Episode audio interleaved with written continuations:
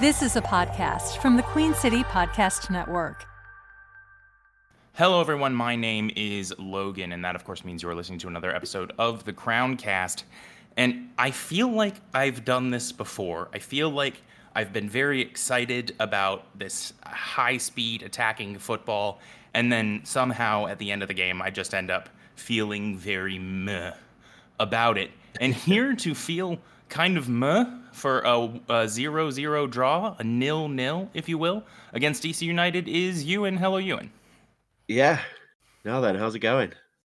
Uh, well, it's it's meh. I'll be honest with you. There you go. I was I was so excited. The, the game started. I had family in the audience. My father had the opportunity to to come to one of uh, come to this particular game, and it got to like ten minutes into this match, and I was like, "We're we're getting seven goals today."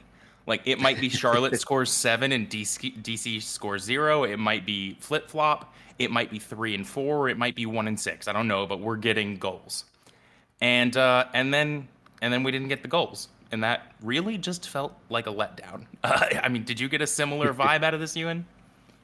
Yeah, yeah. That that first ten minutes, uh, we mentioned it. I said I wasn't expecting this to be as uh, as as kind of messy as it was, and then said, you know, maybe it'll settle down, and it certainly settled down, and you know, almost settled down a little bit too much. It was almost like a bit of a sugar rush, and then came down and crashed down to earth for the next seventy five minutes. So, uh, yeah, it was. Uh, certainly certainly wouldn't have had many people predicting nil nil after about 10 15 minutes but yeah that's the way it went yep that that is the way football goes and uh, we're going to talk about it i think as per usual when we have these draws we're going to do one crown one card a piece uh, ewan one are you good with that and two what you want to do first yeah um happy with that happy with that um probably go with the, uh, everyone goes for the uh, for the crown second to end on a positive. So maybe we'll switch it up. I'll go with the crowns first. I like it. End on a negative. Ewan always out here bringing the people up. Um, yeah. No, you know sometimes it is good to switch it up. I am going to let you take the first crown. Uh, who is your crown going to be, and why is it Brecht Dejaegere? Well, yeah, there you go, Brecht Dejaegere. exactly. I think this one, uh, yeah, this one's a little bit of a layup uh, in terms of giving out a crown. Um, unfortunately, we are only able to get 65 minutes from him today because still recovering from uh, coming back from an injury. Um, and with it being a hamstring as well, I believe that's one that you really have to manage. Um, we obviously had the experience with Enzo without, so I'm happy that they were careful with it. Um, but yeah, the 65 minutes that he gave us were really, really positive. Um, the way the team set up that we've spoken about it before, kind of high pressing, putting midfielders up there in positions where maybe they're not as creative, but they are very good at doing high intensity stuff uh, out of possession. So Brecht, his role especially is really important to provide that creativity and provide that bit of quality, like with a with a final pass or a through ball into an area to get us set up. Um, and yeah, like I'm pretty sure that all of the good stuff that we were able to put together whilst he was on the pitch uh, came from him. Whether it was him picking out the ball, which then turned into a ball into the box, whether it was him getting uh, involved in some of the earlier phases and just making things, you know, look way easier than they have done for basically this whole season in terms of build-up play. Um, yeah, he's like a he's like a very cool drink of water in the midfield now. He's very, you know, everything just looks a lot better with him in there. And I think one of the things that we'll touch on here is that as the game went on deeper into the second half, and you'd expect us to be creating more chances as we chase the goal, we actually looked worse uh, as that game went on. Um, and we'll get into some of the reasons why, but I do think that one of the reasons was just simply him not being on the uh, on the pitch anymore. Um, so hopefully in these last few games he can get that fitness back and we can get 90 minutes out of him because yeah today you see all the quality that he has we need him on the pitch if we're going to be creating chances and ultimately scoring goals. So yeah, crown for him today. I thought he was excellent. Yeah, he was the best player on the pitch. I don't think he was the best player in Charlotte FC. I think he was the best player on the pitch, and that includes Christian Benteke. I did. Uh, one of the things I asked coming into this game is we do not let them do anything stupid. We don't let them hit us from half field. We don't let them hit a bicycle kick on us, and no. we did that. so I, it's uh, failure would not be the right term for any means. It was a, it was a draw, but uh, I am at least happy to say that. And a huge portion of what we did did run through Brecht. If Brandt Bronico is sort of the player we've described as the engine, I, I don't think you can describe. I know it's it's an overused terminology, metaphor, whatever. Uh, English, English is hard. It's an overused metaphor, but Brecht is the oil. It his ability to connect moving parts and make sure that everything is moving smoothly up that left side, which because of his skill and his talent has become the congested side, right? Players show you who's good. They move to the places they think they're going to get the ball. Where has Karol Swiderski been since Brecht came into this team? He's been on the high left side where he knows the ball is going to transition through that midfield and he is going to get opportunities. And, you know, I think he was a bit of a, a non factor today, but Brecht, you can see how big of an impact he's had on this team when he came in. And we have seen games of half and half where he was there and then he wasn't there. We now have two examples of that. And you have seen what the team has looked like with him and without him. And it's it's a bit reductive to just say use the eye test, right? Look at the field and see what's happening. See how the players move around him. See how the other team tries to defend him to get an understanding of how good this guy is. I will sum up my praise of Brecht by saying I saw him do something wrong in this game. And it wasn't even like a skill based thing he did wrong. He just got outrun. Uh, and Brecht is, do you know if he's 32, 31 off the top of your head, Ewan? I think he's I think he's 33. Um, is he that could be 33? wrong. Can I, I- ask I- you to get a confirmation for me on that really quick? While I Yeah, I was gonna Uh, say I was gonna, gonna have a look at that and just double check it. Um, 30, yeah, 32. Sorry. 32. He's 32 years old. So what we know about him is that when he is sprinting back to cover his defensive uh, fullback side, their winger was faster than him. That's it. That's the biggest thing that he did wrong in this game. And I'm sure we can go back and nitpick little things, but if his fatal flaw is that at 32 years old, when he's covering his fullback, he's slower than the high speed winger of the other team. Like, what do you say about this guy? Where where do you poke holes in this guy's game? I, I think he's such a transform, transformative player. I think the team fits him. I think he fits the team, and I think Christian Lattanzio loves him. Uh, have have we beaten this to death? Is there any anything left to say? Yeah, I just I think maybe one more thing would be um, we've had um, midfielders who maybe aren't suited to those inside roles, playing creatively, uh, play there in those in the last few games with uh, Bronico and uh, Jones, and we've also got a stable of wingers who we saw come on in this game. Obviously, different various, you know, in and out of form. Um, I think it would be interesting if we actually saw um, Brecht come in and in one of those midfield roles rather than out on the left, um, because that is his best position. That was the best position that he. Uh, that's when he did his best work with uh, Toulouse.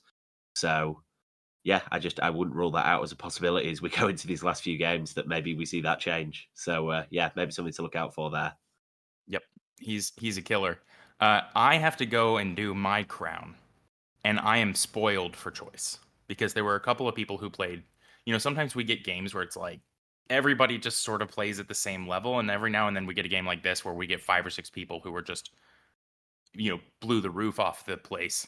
Uh, not kidding. Check Google. It it no longer has a roof. So well done to these guys. Uh, I think I'm gonna go with the Adilson Malanda and I'm really, really sorry to all of the people who are yelling at me saying that I should be picking Enzo Copetti, who had a fantastic game. But I'm going to go with the Adilson Malanda, and the reason is because I, I think I saw him transform in this game. He has traditionally been a big space player. He's a very young defender. He's got a lot of time to develop, and he's already probably the best defender in our team. Ewan, is that an unfair statement? No, that's that's spot on. I'd say. Yeah, he's already the best defender in the team. He's a baby by defender standards. He is a big space player. If you give him the whole back end of the pitch, he will cover all of it. And now he's taking the ball. And I want to preface this DC United made it easier by not connecting any of their lines. There were giant holes in the midfield. but he picked up the ball and he stepped through that first line of their press into those giant holes in the midfield, and he did it regularly. So many times it was Adilson Malanda who was cutting out passes or who would get us out of trouble by almost pulling a Derek Jones and just muscling his guy off and running past him. You know that like slow movement turn that Derek Jones is so good at that people can't seem to stop? yeah. I swear I saw it like three or four times from Adilson Malanda today. And I didn't know he had that in his locker. And if he can take that that ability now, if he's got that big space back, and if he can be a threat to run the ball into the midfield and distribute from there, he's starting to put the pieces together to be a really, really killer defender. Uh, now he just needs to learn how to defend when we're like all crammed into our box in a 4-4-2 low block. Yeah, yeah, it's it, he's it's funny with him. He's got to learn like the the traditional centre back things that you would have brought up 20 25 years ago. Like you mentioned there, just you know, being a little bit better, being like directly physical against the man he's marking. Um, some of the stuff he's actually doing in the box, he could get a little bit better at. Uh, but everything that you mentioned in terms of the like evolved centre back, what they're asked to do, in the new version of football now, which everyone wants to play, which is you know a high playing with a high line, playing with uh, inverted fullbacks around you, which mean that you have to cover more space wide as well as um, as well as just directly behind you, one on one with a striker. Um, he he's got all that in his locker naturally, just because of the athlete he is, and now he's getting more and more experience with the consistent play time that he's got.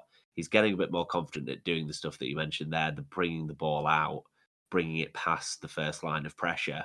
Um, it, it's an absolute cheat code if you can have a centre back who is a confident ball carrier against the first line of the press because it just makes everything else so much easier because you're taking out uh, a certain amount of, of what the opposition's trying to do to stop you from building up play just by the fact that we have one guy who is really confident on the ball, technically good enough and physically good enough to just stride right past you and also is good enough on the ball to to pick out the right pass and and get it where it needs to go, um, whether that be to the midfield or directly to the winger, depending on what the opposition are doing. So, yeah, we're, we're, he's putting together in what's been obviously a strange season, which we talked about on Wednesday.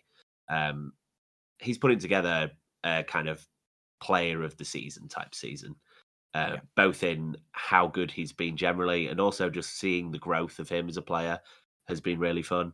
So, like you say, our best defender, in my opinion. I don't think it's much of a debate. And today he was he showed why he was fantastic.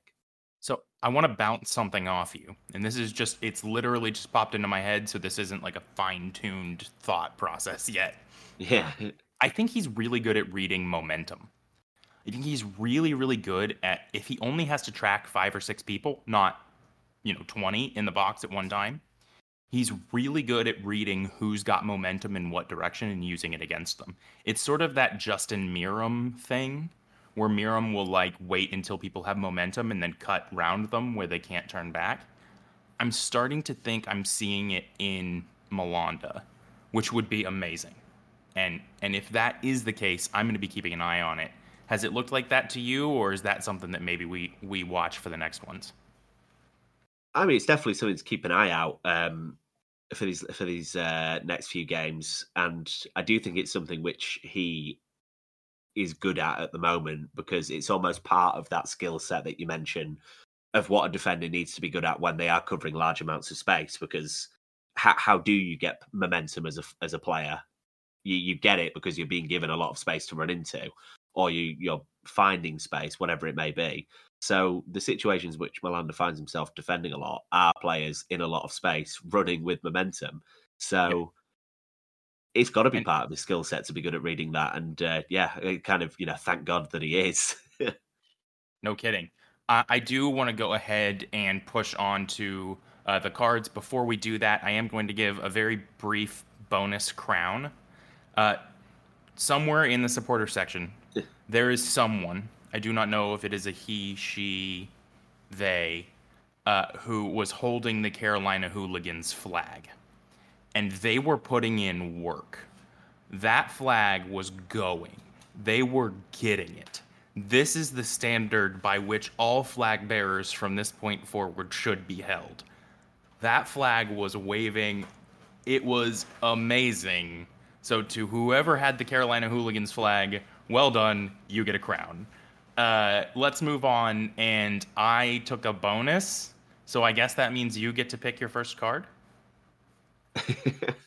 yeah, yeah, I guess so. I mean, it's it was funny this one today because um, you know you mentioned that you were spoiled for choice with the uh, with the crowns and yeah with the cards it was a little bit tough because although it's a nil nil and it's a disappointing result, you know it, it, was maybe a little bit hard to pick out one particular player who played absolutely awful in my opinion. But um, I can I'm help. Gonna, yeah, and yeah, I think you have a few more selections than uh, than I do, but yeah, I I, I was disappointed um, with uh, with Brandt Bronico in this game.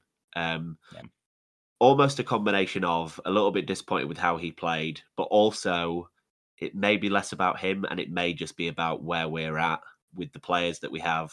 Um, that you see him playing in that advanced role with Swiderski up ahead of him a little bit in the ten and uh, Brecht Dejaegere playing to his left, and you, you just there's there's a technical level that you see from those guys playing those playmaker roles versus what Brandt is able to offer and you just you, get you get an understanding of the difference and you could see it in moments today just off instinct. You could see it in moments today just based off those little areas where you don't get much space and your first touch has to be really really good and Brandt's was a little bit off just little instances like that where we've talked about Lattanzio building this team as like this ultimate counter press intense side. And Brandt Bronico fits that very well out of possession. And he did well out of possession today. I will say that. But you do notice it when we have the ball that that is the payoff to get that stuff from a player like from, from a player like Brandt Bronico. You are sacrificing that little bit of technical quality, which you could get more of from someone else so it's a card for him. Not almost not really his fault, I suppose, but just you you notice you're that in you're that too kind again. Too kind again. You yeah, no, it's just um, I think it's it's a little bit of a case of this was one of those games where in the role that he's playing, you can you can alter it as much as you want to suit his skill set. But if you're playing in that role, you're going to be asked to make certain passes and you're going to be asked to be really good in tight spaces. And it didn't quite work out for him today. So I just think that the ceiling of him playing that position is quite low. And yeah, he, he you noticed it in a game like today. Yeah, I'm gonna. I, I, I want to, and I have not. I probably should have, but this is supposed to be the reaction anyway. We'll do the stats on Wednesday. Um, I want to see what his personal xG was for this game because I think everyone would agree he probably had Charlotte's three best chances of the match. And yeah. I don't know that he actually got any of them away. I don't know he actually made contact with a shot at all. And for a player in that position, look, I understand scuffing one. I think at the MLS level, you probably shouldn't be scuffing one, but I understand an occasional scuff. I think he should have had at least two shots on target and probably should have had at least one goal from his position. And I don't know that he even got a shot away. Now, I might watch this back and he actually, you know, something really crazy happened. But I, you said we see the technical limit of Brandt Bronico. And I think you're right. I mean, I think we have seen the technical ceiling of Brandt Bronico. And it comes down for me to a little bit of the like, which came first, the chicken or the egg question and that is I have to give Brandt credit because his engine and his perseverance and his drive and his vision of the field when he's off the ball is what got him into those situations. Right? When he goes one on one off the deflected ball, the reason he's one on one is he was the only one who saw that shot and went, I should be moving. No one else on the field moved. The keeper didn't move. The defense didn't move. No one else on our attacking side moved. He saw that shot coming in and he said, This could rebound. I'm moving. And guess what? It fell to him. So do you do you applaud him for for that ability, for that vision, for that drive? Or do you then have to look at him and say when you're one on one with the keeper in clear and broad open daylight, you can't take 27 minutes to get the shot out from under your foot? And it, it frustrates me because I just feel like he's one of these players who, if you could bump his technical level up two notches, he becomes an MLS killer. Like world killer, no, but an MLS killer. And and I worry that that he doesn't he doesn't have that technical level. Uh, so a frustration out of me from Brandt Bronico, and we talked about him as one of the players who needs to have a big eight games if he wants to to solidify himself and continue to be a regular in this team. And we saw both the very good and the very bad out of him tonight. Any final thoughts you want to go to on him? Yeah, no, just you mentioned there. Obviously, he's someone that we said um, he should be looking to have a big final eight games this season. Some of the other players that we mentioned in that, it was like, oh, this guy getting an opportunity. This player, do we know what we have? I think one thing you can say with Brandt is that even though he needs, you know, you want him to have a, a really good performance these last these last few games, we are at the stage now where we do know what we have, and I feel like we've known what we have with him for a little while, and it's not going to be a case of going into the off season thinking, well, he could be this, he could be that. Should we give him more time? Should we? We know what we have, so the decision should almost already be made on whether we want to upgrade that position or whether we uh, we're, we're happy to kind of stick with it. So uh, yeah, I, I think although yeah, it's going to be a massive last eight games for him. We kind of understand what we have with him at this stage in in the different roles that he can play. Yeah, I would I would agree with that. I'm going to go on to uh, my card, and my card is going to be tough for me to utter, uh, and it's going to be Ben Bender, and I am going to say that I'm giving a card to Ben Bender, in full knowledge that Kamil Józwiak came on in his position and looked way worse. But Kamil wasn't on, in my opinion, long enough to to earn a card or a crown. I, I think it's really hard to, unless somebody does something really outstanding, it's hard to give that that level of statement to somebody who comes on late as a sub. And apply the uh, didn't get to play next to Brecht Dejaegere tax. Yes, and didn't get to play next to Brecht Dejaegere. Oh god, that guy is so good.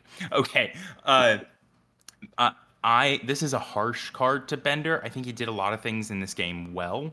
I think he did the build up well. I clearly think we were targeting long crosses to the back post. I don't necessarily know why, but everyone who went out to that side was hitting long crosses to the back post, so it was clearly a part of the game plan. I think he did that fine. DC was just willing to leave him one on one and I really mean this, DC actively chose to send one person out to play Ben Bender when, and leave other people inside to cover crosses because they knew Ben couldn't take on a player. And he's a young man. We have talked about this before that this is a place he's going to have to develop if he wants to continue to play on that right wing. He has to be able to take on one guy. Wingers in any league would look at the space that was left by DC United for him to take on one guy, and they would be drooling. It was wide open, and it was so obvious, and it was so clear. DC did not even respect the threat of Ben Bender being able to take on and dribble a player in this. And the one or two times he kind of tried, he went down the line both times unsuccessfully. He got muscled off the ball. I don't even think he got a corner out of either one of them. I don't know if he's just decided he's not going to cut inside on his left. I, I I don't know if it's a confidence thing with Ben Bender. I think he's got the technical skill in his boots. I don't even think he's particularly slow. I think there's some sort of mental block in his brain that says maybe I can't win this and so I won't do it and I, I cannot express to Ben or to the fans yeah. how much I want to see him because I know he's got the technical skill. Whether he has the, the the mentality to just go in and attack a player, I don't know. But I know he has the technical skill to go in and make people look foolish. We see it when he dribbles by people in the midfield. Why he can't attack that one player on the wing, I don't know, but it needs to change. Because DC ignored him they left him over there alone with one guy and just ignored that he existed. His only benefit today was in build-up, which I think he helped, but he brought no threat to that outside wing. Ewan, thoughts on Bender's performance? Yeah, it's uh, it's almost it's kind of a cross sport thing. Um, the idea that an opposition's defensive setup will kind of tell you about your team uh, mm-hmm. in a very honest way. And if we're taking anything from the way uh, DC set up tonight, like you mentioned, just leaving him out there on that island and saying, you know, this is the bet we're willing to make, that we're pretty comfortable with him being on that island 1v1 and we don't think he's going to cause much threat and you know they ended up they ended up being a pretty good bet from their perspective because uh, it worked out for them. You mentioned there the, uh, the, the confidence aspect of it and the fact that we've seen him play with a little bit more confidence in midfield and, and take on players and, and why can't he translate that to uh, his new position? And I um I wonder because because we floated I think it was uh, about sort of ten days ago uh, the idea that the wingers in this new position there's an emphasis on ball retention. Uh, we don't want to lose the ball out there because it's a hard area to lose the ball in the way that the transition that comes off the back of it is very harmful because everyone is really badly organized when you lose the ball in those kind of situations. And for as much as we have a plan for defensive transition, you still don't want to be having those moments happen to you. So I wonder if with the two players we've seen out wide in this, someone like Brecht Dejaegere, who even though he's technically playing out of position, is a lot more comfortable just generally as a player, a lot more experienced, higher technical floor, everything like that. He's able to play that role, playing safe with the ball, but still be progressive, versus someone like Bender, who is now finally back in the starting lineup, doesn't want to give up his spot, wants to follow the the you know the orders of the manager and, and follow the tactics. That he's being overly careful because there's been an emphasis placed on something like that. That he's now just playing within a shell of himself that every time he gets the ball, it's about right. You know, don't lose it, don't lose it, don't try something and, and have a transition come off the back of it. That's something that I think may be the reason for it, which is off the back of something which I floated a couple weeks ago. Ago, how I, yeah, I, am wondering if that is maybe what's playing on Bender's mind because yeah, it doesn't quite look right, does it, at the moment? It doesn't. It doesn't look right. I think the fans, and I do think you know, the truth is, it's not the fans' job to fix the players' mentality it, the players need to go out there and play, uh, whether there are or aren't fans, as was shown by COVID. But I think the fans could probably help by, you know, really and getting on him in the right ways, cheering him on even when he loses the ball if he's going at a defender 1v1. But I think the coaches need to to put an arm around this guy. And maybe they are and maybe the men, like I said the mentality is just not there. But I really think there needs to be an arm around this guy that says you have all the technical skill in the world you have to learn how to translate it to aggression, or you're not going to succeed in attack. In the MLS, at this level of the league, you have to be willing to be aggressive and take chances. And if you aren't going to, I go be a defender. like, yeah. Okay, I'm I'm gonna move on. Uh, we'll start to wrap this one up. Uh, I I do briefly uh, want to just mention the fact that it was a very ugly cameo from Kamil Józwiak and also Kerwin Vargas. Neither one of them had the time to really turn that cameo around, but it was not a pretty cameo. Let's go ahead and you and your final thoughts from this one so we can take it home. Uh, we're now in the officially must win territory. Yep.